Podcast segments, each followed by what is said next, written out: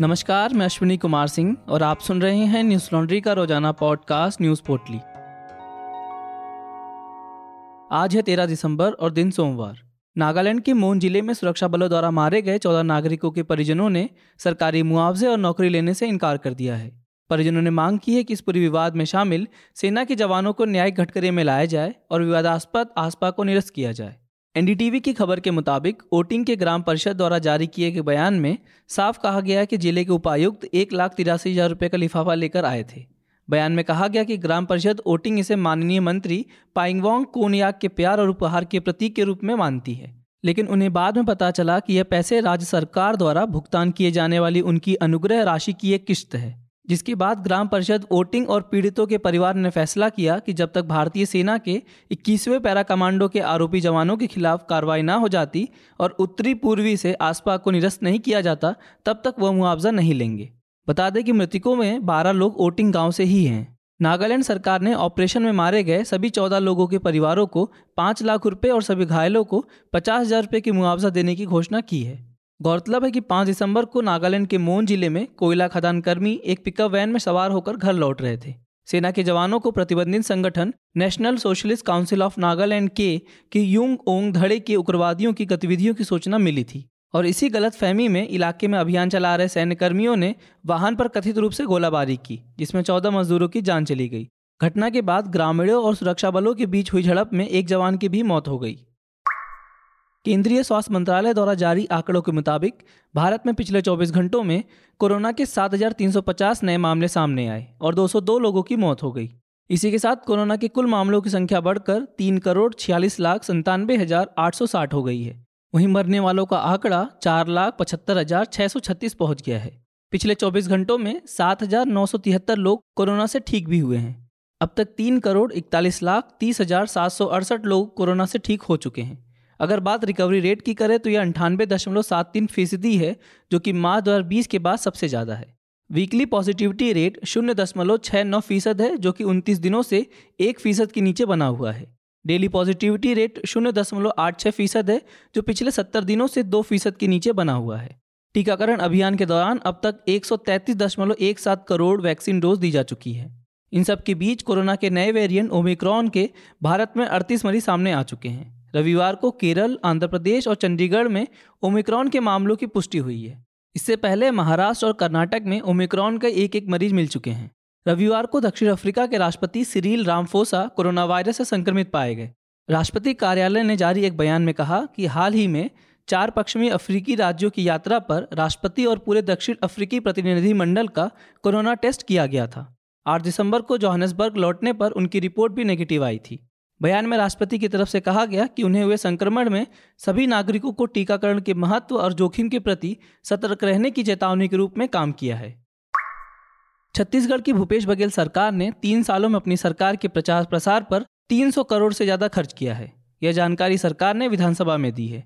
छत्तीसगढ़ विधानसभा में बीजेपी विधायक ब्रजमोहन अग्रवाल द्वारा पूछे गए एक सवाल के जवाब में मुख्यमंत्री भूपेश बघेल ने कहा, दिसंबर दो हज़ार अठारह से नवंबर दो हज़ार इक्कीस के दौरान प्रिंट मीडिया को कुल एक अरब चौसठ करोड़ नब्बे लाख इकहत्तर हजार आठ सौ बयासी रुपये का विज्ञापन दिया गया।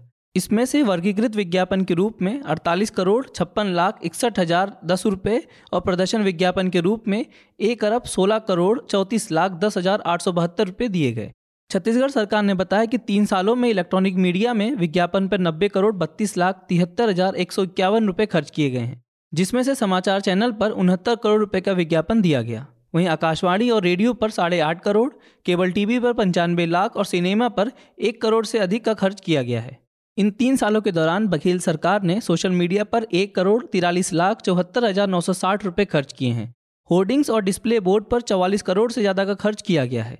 बीजेपी विधायक ने एक अन्य सवाल में पूछा कि राज्य के अंदर और राज्य के बाहर विज्ञापन पर सरकार द्वारा कितना खर्च किया गया है। इस प्रश्न का जवाब देते हुए सरकार ने कहा कि राज्य के अंदर साल दो हज़ार अठारह से दो हज़ार इक्कीस के बीच एक सौ नवासी दशमलव आठ सात करोड़ रुपए का विज्ञापन दिया गया। वहीं राज्य के बाहर मीडिया में इन तीनों सालों के दौरान नवासी दशमलव चार दो करोड़ का विज्ञापन दिया गया है।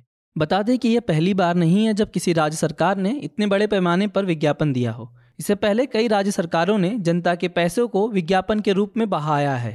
न्यूज लॉन्ड्री ने उत्तर प्रदेश की योगी आदित्यनाथ सरकार और मोदी सरकार द्वारा विज्ञापन पर किए गए खर्च को लेकर कई रिपोर्ट्स की है। जिन्हें आप हमारी website Hindi dot news laundry dot com पर जाकर पढ़ सकते हैं। न्यूज लॉन्ड्री सौ प्रतिशत विज्ञापन मुक्त प्लेटफॉर्म है, जिसका मतलब है कि हम किसी भी सरकार या कॉरपोरेट से विज्ञापन नहीं लेते। हम आपके समर्थन से चलते हैं। हम ऐसे ही स्वतंत्र होकर काम कर सकें, उसके लिए न्यूज लॉन्ड्री को सपोर्ट करते रहिए। न्यूज लॉन्ड्री को सहयोग देने के लिए आज ही हमारी website Hindi dot news laundry dot com पर जाएं और सब्सक्राइब करें और गर्व से कहें, मेरे खर्च पे आज़ाद हैं खबरें। जम्मू में अंतर्राष्ट्रीय सीमा पर बीएसएफ ने एक पाकिस्तानी महिला घुसपैठ को मार गिराया है। जब घुसपैठिए भारतीय इलाके में पहुंचे तो उन्हें पकड़ने की कोशिश के चलते गोली लगने से एक की मौत हो गई। सर्च ऑपरेशन के बाद पता चला कि घुसपैठिया महिला थी। नवभारत टाइम्स की खबर के मुताबिक बीएसएफ जम्मू के पीआरओ ने कहा, बीएसएफ ने अंतर्राष्ट्रीय सीमा पर संदिग्ध गतिविधियां देखी और घुसपैठियों को कई बार सीमा पार नहीं करने का आग्रह किया, लेकिन घुसपैठ कर रही महिला सीमा पर लगे बाड़ की तरफ तेजी से दौड़ रही थी। उन्होंने आगे कहा कि इसके बाद बीएसएफ के जवानों ने गोलियां चलाईं और घुसपैठियों को अंतर्राष्ट्रीय सीमा के भीतर बीएसएफ की बाड़ के पास मार गिराया और घुसपैठ की कोशिश नाकाम कर दी। जम्मू कश्मीर के पुलिस महानिदेशक दिलबाग सिंह ने कहा कि कुछ आतंकी घुसपैठ में कामयाब हुए हैं। इससे पहले उत्तरी कश्मीर के बांडीपुरा जिले में शुक्रवार को आतंकी हमले में दो जवान शहीद हो गए थे। वहीं श्रीनगर के रंगरेज इलाके में मुठभेड़ के दौरान पुलिस सुरक्षा बलों ने दो आतंकियों को मार गिराया।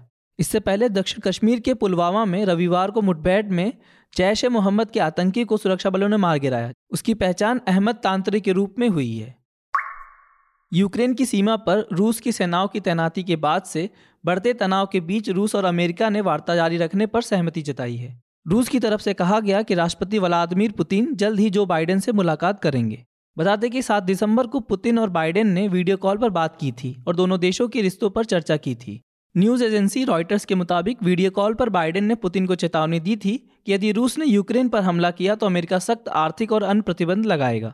अमेरिका के इस बयान पर ब्रिटेन समेत फ्रांस, जर्मनी, जापान, इटली और कनाडा ने इसका समर्थन किया। अन्य सभी देश मिलकर रूस पर आर्थिक प्रतिबंध लगा सकते हैं। वहीं रूस ने अमेरिका से गारंटी मांगी है कि नाटो अपनी सीमा नहीं बढ़ाएगा, यानी कि यूक्रेन को नाटो में शामिल नहीं करेगा। रूस के सरकारी टीवी पर जारी एक बयान में कहा गया कि पुतिन के पास बाइडेन से बात करने के बाद सकारात्मक होने की कोई खास वजह नहीं है। रूस और अमेरिका के बीच रूस की तरफ से खींची गई रेखा को लेकर गंभीर मतभेद हैं। रूस नहीं चाहता पश्चिमी देश इसे पार करें। इससे पहले यूक्रेन के राष्ट्रपति व्लदमिर जेलेंस्की ने कहा, अमेरिकी कूटनीतिक प्रयासों से रूस के साथ वार्ता के और अवसर मिलने की उम्मीद है, जिससे देश की सीमा के निकट रूसी बलों की बढ़ी मौजूदगी के कारण पैदा हुआ तनाव कम करने में मदद मिल सकती है। यूक्रेन के राष्ट्रपति ने कहा, अमेरिका और यूक्रेन के यूरोपीय सहयोगियों की मदद से वह उनके और पुतिन के बीच प्रत्यक्ष वार्ता की संभावना से इनकार नहीं करते हैं। जेलेंस्की ने पुतिन के समक्ष दोनों देशों के बीच कई बार सीधी वार्ता का प्रस्ताव रखा है, लेकिन इसका कोई लाभ नहीं हुआ। आज बस इतना ही। आपका दिन शुभ हो। नमस्कार। न्यूज लॉन्ड्री के सभी पॉडकास्ट स्टिचर, आईट्यून्स और दूसरे पॉडकास्ट प्लेटफॉर्म पे उपलब्ध हैं। खबरों को विज्ञापन के दबाव से आज़ाद रखें। न्यूज लॉन्ड्री को सब्सक्राइब करें।